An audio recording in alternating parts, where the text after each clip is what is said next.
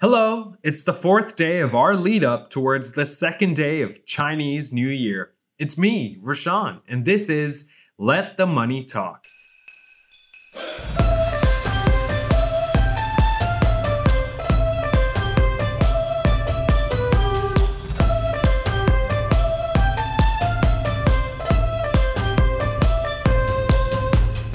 Today is the fourth installment of our Chinese New Year eight part podcast series.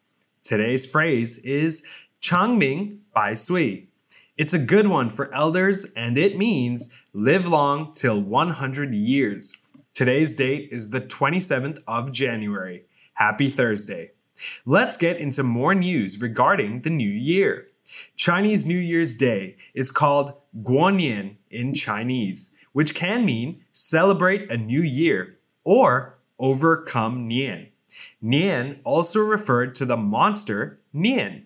The monster Nian? In ancient times, there was a monster named Nian, or Nian Shou, with a long head and sharp horns.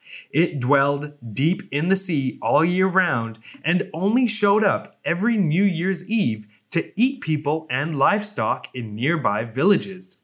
So, on the day of New Year's Eve, people would flee to remote mountains to avoid being harmed by the monster. People lived in fear of this monster until an old man with white hair and a ruddy complexion visited the village.